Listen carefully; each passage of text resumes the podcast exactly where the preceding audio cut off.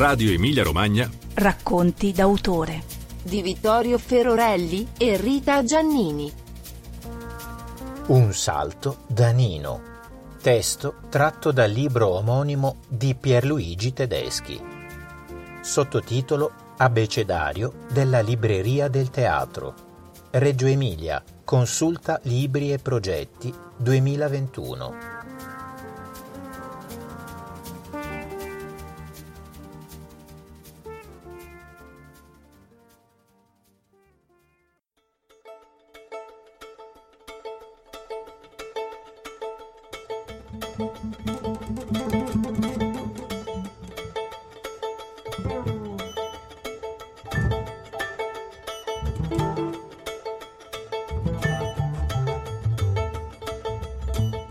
Per quasi 60 anni a Reggio Emilia Nino Nasi ha tenuto aperta la porta della storica libreria del teatro. Lo scrittore e attore Pierluigi Tedeschi, con immagini, documenti e testimonianze, ha ricostruito in un libro la figura di questo indimenticabile agente culturale e del suo particolarissimo negozio, che oggi, gestito dalla figlia, cerca di resistere allo strapotere delle librerie online. Ve ne proponiamo alcune pagine, nella lettura dell'attore Faustino Stigliani.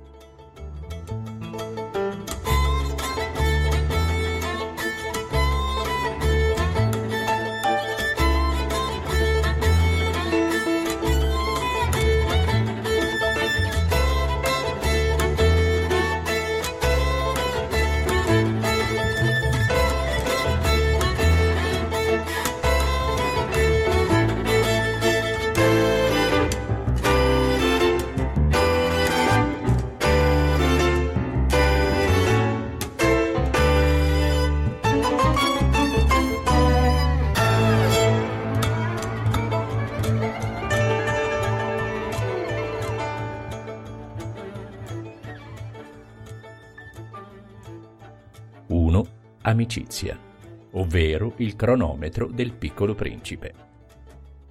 Nino Nasi è il piccolo principe, una relazione, una danza intellettuale e sentimentale durata una vita, una passione ossessione per un'opera troppo sbrigativamente liquidata per decenni come libro per l'infanzia. Il libro divenne così un manifesto esistenziale, il viatico per un possibile dialogo con altre generazioni, con chi, titubante, oltrepassava per la prima volta la soglia della sua libreria caverna. Nasi inizia negli anni settanta a raccoglierne copie in varie lingue, senza una direzione precisa, senza un progetto precostituito di collezione. Più tardi arriveranno gli oggetti, i memorabilia, fino a scambiare una sua preziosa macchina fotografica per un cronometro della Eberhard appartenuto a Saint-Exupéry. La passione si sviluppa probabilmente per una congenita affinità con Saint-Exupéry, uomo misterioso che avrebbe voluto sparire, sparire nei cieli come Nino Nasi forse dietro al bancone della libreria, nel retrobottega, ed esalta una dimensione di nascondimento. È un'idea intangibile, astratta, metafisica quasi, dell'amicizia. È l'amicizia tra maschi, l'amicizia tra ragazzi, l'amicizia che non ha bisogno per forza di tradursi in qualcos'altro, l'amicizia che non si corrode perché è pura in quanto tale. Basti pensare che Saint-Exupéry dedica il piccolo principe all'amico Léon Vert quando era bambino. Essere amici e rimanere amici come lo si è da bambini.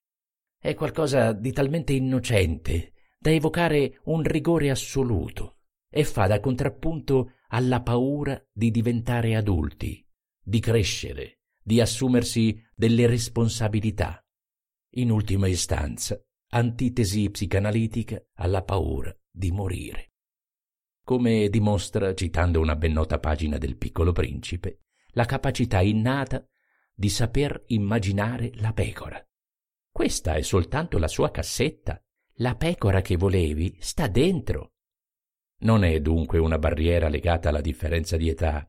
È come parlare con un coetaneo di musica, di letteratura, di cultura generazionale. Certe persone restano open mind anche col passare degli anni. Nino Nasi era una di queste. Nel 1994, a 50 anni dalla morte di Antoine de Saint-Exupéry, viene organizzata al Palazzo dei Principi di Correggio una mostra bibliografica dedicata alla collezione di edizioni del Piccolo Principe di Nasi. Antoine de Saint-Exupéry, il poeta aviatore.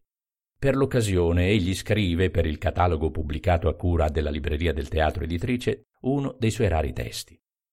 La mia collezione.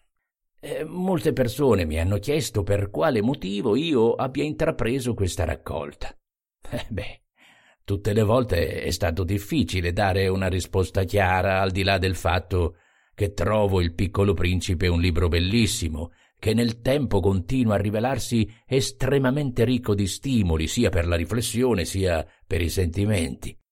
Stavolta però, dato che tutto il materiale che ho collezionato nel giro di un paio di decenni viene esibito in pubblico, credo che sia il caso di articolare meglio le idee. In effetti, la raccolta eh, non è stata intrapresa. Mi rendo conto che si è praticamente iniziata da sola. Dopo qualche tempo che vedevo e raccomandavo con calore ai miei clienti il libro, mi ero procurato l'edizione originale e l'avevo riposta vicino alle due o tre edizioni italiane uscite fino ad allora. Viaggiando in Spagna, poi, fui curioso di vedere come erano le edizioni del libro là realizzate e me ne tornai a casa con una traduzione in spagnolo e una in catalano.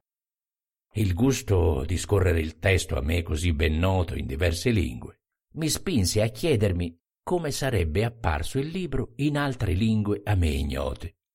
E così, ogni qualvolta amici e clienti mi parlavano dei loro imminenti viaggi, chiedevo loro di ricordarsi, nel caso si fermassero in qualche libreria, di controllare se c'era in vendita una traduzione del piccolo principe.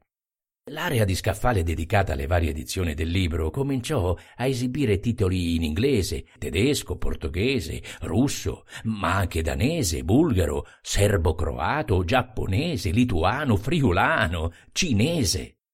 Ormai era diventato troppo divertente cercare di procurarmi nuove edizioni ed è forse solo a quel punto che la collezione era diventata davvero tale.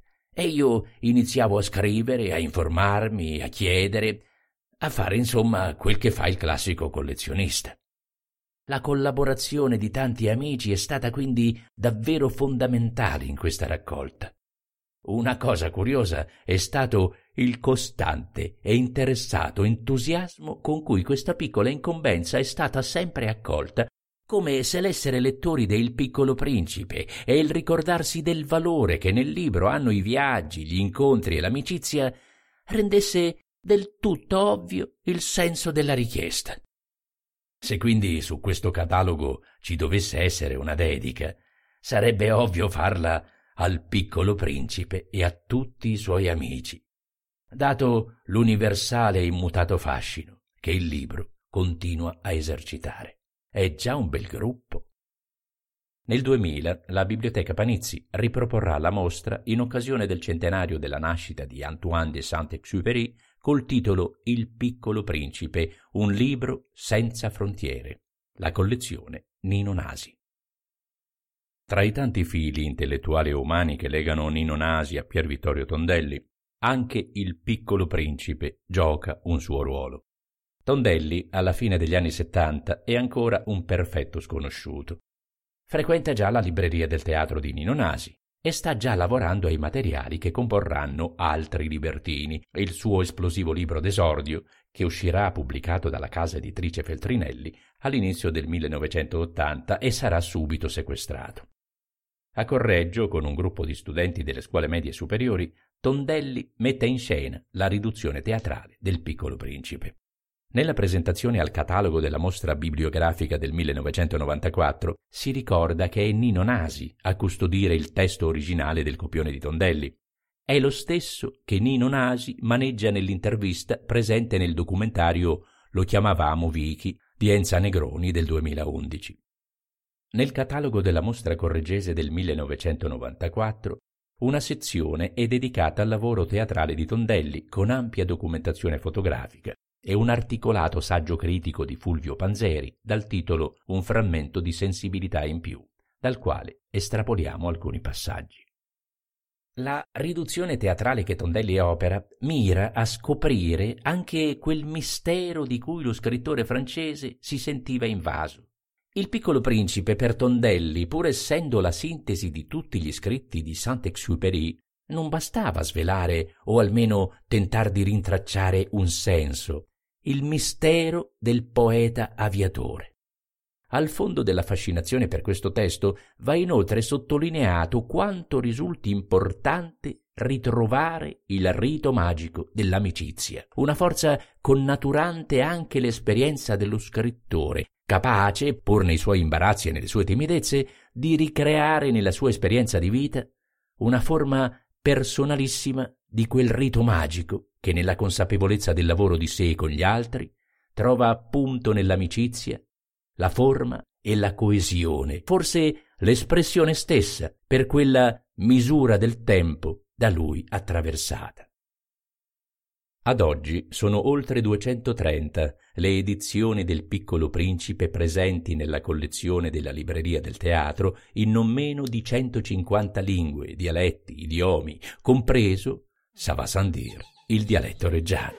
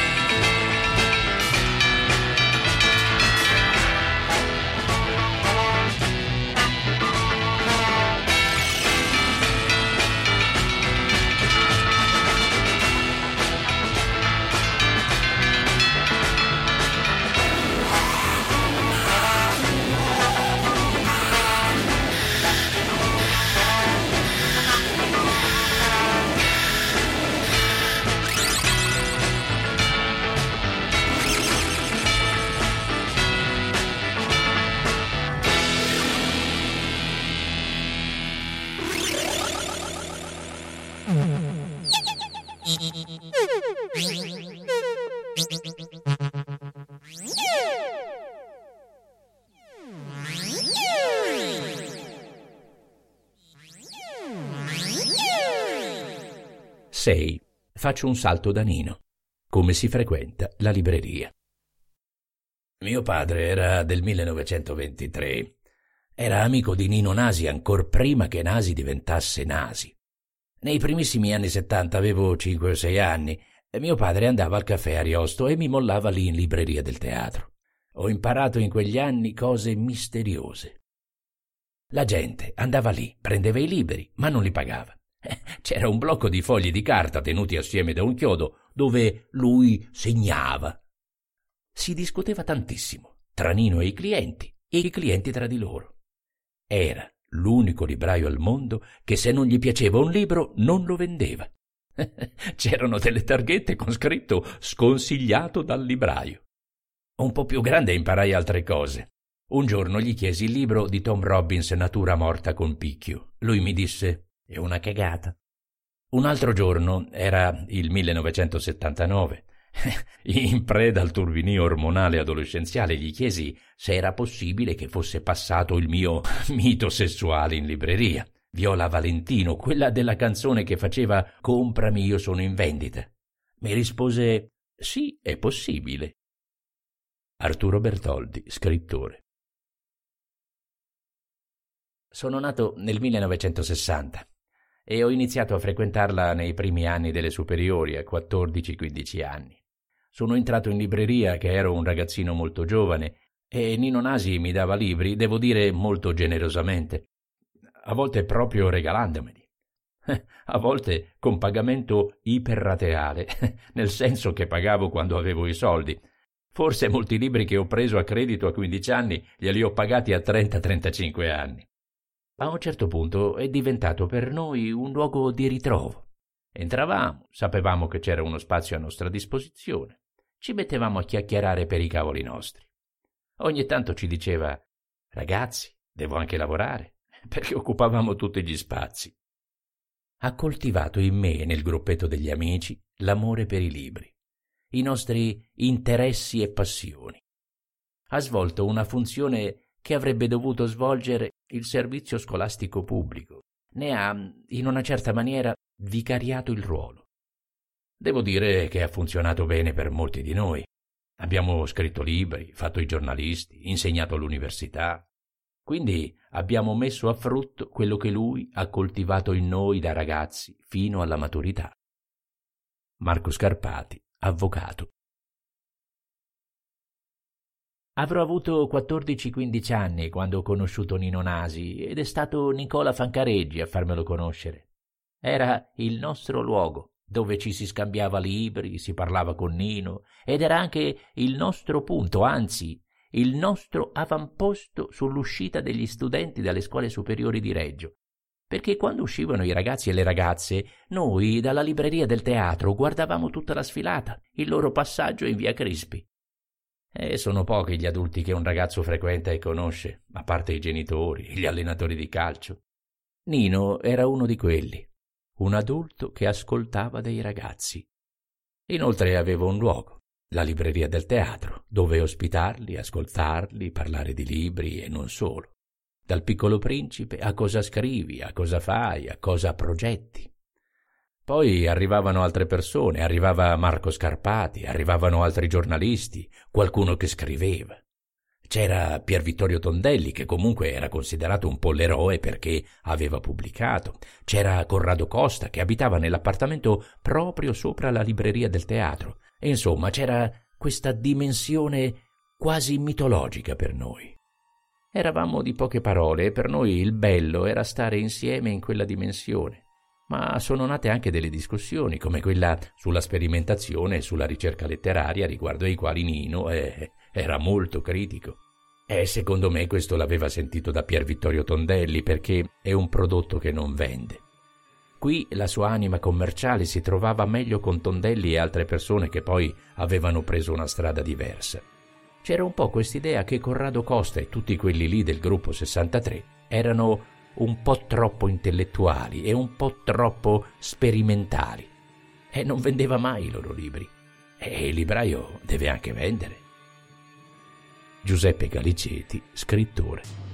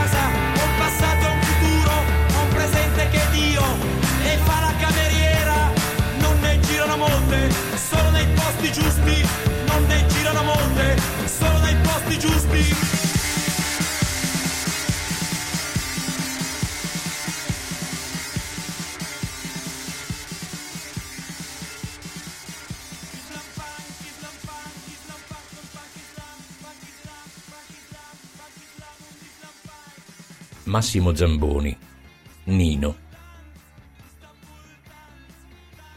Cominciamo con un ricordo di medio termine.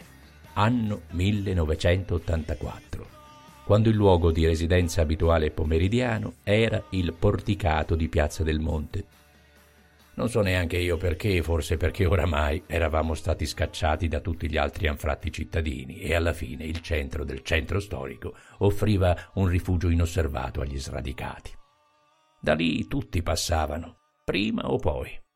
Bastava restare fermi e si aveva il polso pieno della cittadinanza, di ciò che si muove, di quello che circola. Credo fosse primavera inoltrata era uscito da poco il primo 45 giri di CCCP, fedeli alla linea, il nostro primo 45 giri. Ortodossia. Copertina scarlatta, interno bianco-nero, vinile rosso fuoco. La cerimonia privata di ascolto si era consumata in casa la sera prima nel quartiere Regina Pacis. Ascoltando quella creatura venuta alla luce in un mangiadischi anni cinquanta a forma di dado, Qualcosa in me ha detto, percorrendo tutte le strade dello Sturm und Drang tardo adolescenziale, ecco, se proprio dovessi morire, qualcosa l'ho fatto.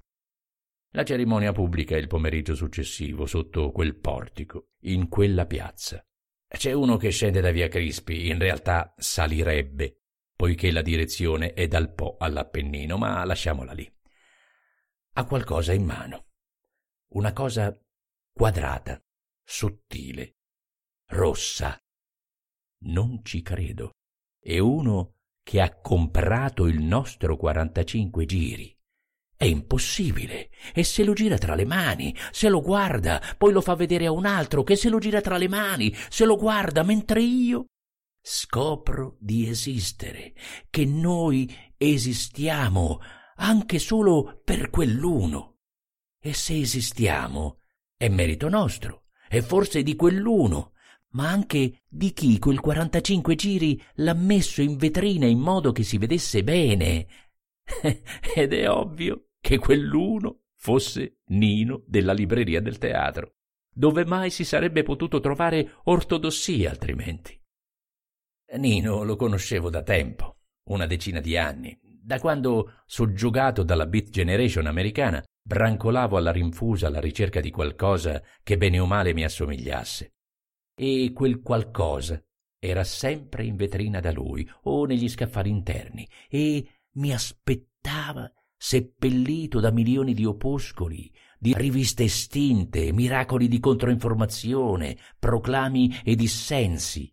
C'era sempre un Gregory Corso, un Kerouac Ginsberg o nostra sorella eterna Fernanda Pivano che mi chiamava da sotto la pila dei libri e si faceva trovare per darmi un paio di consigli o esempi adatti a sopravvivere.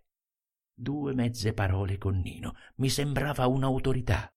Mai avrei avuto il coraggio di socializzare, poi fuga verso i giardini pubblici, con il libro in mano e la testa in agitazione per uscirne sotto sera dopo aver subito una qualche dozzina di controlli polizieschi che peraltro non avrebbero potuto abbassare la mia beatitudine appena acquisita. E poi, in anni molto più recenti, ho trovato il coraggio di accostarmi alla libreria di Nino, dialogando, presentando il libro che forse mi è più caro, addirittura fotografandoci assieme in una posa alla Tondelli, pensando a quanto avrei potuto chiedergli in quegli anni in cui si dovevano porre le domande. Anni in cui, sia detto per inciso, a quattro metri dalla libreria, al piano di sopra abitava Corrado Costa e la concentrazione di tante intelligenze in così poco spazio era una cosa da vertigini. Ma non è che fosse un guru, Nino né un istrione. Ci sono stati tempi in cui sarebbe stato facile avere folle di seguaci se avesse voluto calcare questi atteggiamenti. Ma lui preferiva collezionare e esporre quantità indefinite di ex voto e edizioni extraterrestri del piccolo principe.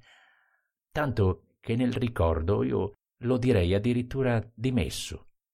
Sornione in qualche modo, con un impossibile borsello di cuoio appoggiato da qualche parte. Eh, ma che passione emanava! Un sovrano nel suo regno.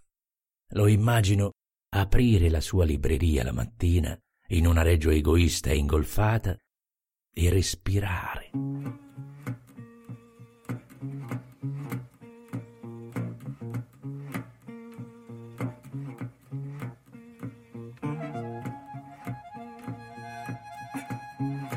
Lettera apocrifa di Nino Nasi all'autore. Distinto autore, è con un certo disappunto e imbarazzo che ho appreso di questa sua opera sulla mia libreria del teatro. Mi è parso in un primo momento quasi bizzarro e fuori luogo il titolo e sottotitolo che ha voluto utilizzare con riferimenti fin troppo ingenui al mio amato Borges se fosse uscito negli anni in cui con maggiore acribia mi dedicavo alla correzione liberale e non richiesta di bozze, manoscritti e scartafacci, per non parlare dei libri già belli che stampati e messi in commercio dalle più importanti case editrici nazionali, avrei di certo potuto per tempo risparmiarle la fatica e l'ossessione con cui mi pare abbia pedinato e importunato più di un mio amico lettore e si sia perso e disperso in ricerche tra polverose carte d'archivio. A questo punto lascerò ai suoi 25 lettori il compito non facile di decidere se mettere questo libro tra le asinate o più degnamente tra i piccoli oggetti cartacei inclassificabili e che così tanto complicano la vita ai ligi commessi delle librerie commerciali, adusi a non perdere tempo nelle zizzanie dei piccoli editori indipendenti e negli autori troppo arzigogolati. Detto questo, con lo stesso puntiglio, sarebbe da chiedere ai cosiddetti liberi pensatori, politici, amministratori locali e nazionali, che farsene di questo patrimonio, se tale vogliamo considerarlo, delle librerie storiche, delle librerie indipendenti, che ancora, in direzione ostinata e contraria, occupano spazi commerciali nelle vie delle città in giro per l'Italia, invece di passare la mano chiudere, abdicare al fine alle logiche cangianti ma sempiterne del capitalismo. Solo il mio amato piccolo principe avrebbe per certo la risposta a questi arcani misteri, così come rispose lasciandolo a bocca aperta senza la capacità di replicare all'uomo d'affari che voleva possedere tutte le stelle. Possiedo un fiore che innaffio tutti i giorni, possiedo tre vulcani, dei quali spazzo il camino tutte le settimane. Perché spazzo il camino anche di quello spento? Non si sa mai. È utile ai miei vulcani ed è utile al mio fiore che io li possegga. Ma tu non sei utile alle stelle. E mi raccomando, se proprio volete regalare questo libro, non incartatelo. Cordialmente, Nino Nasi.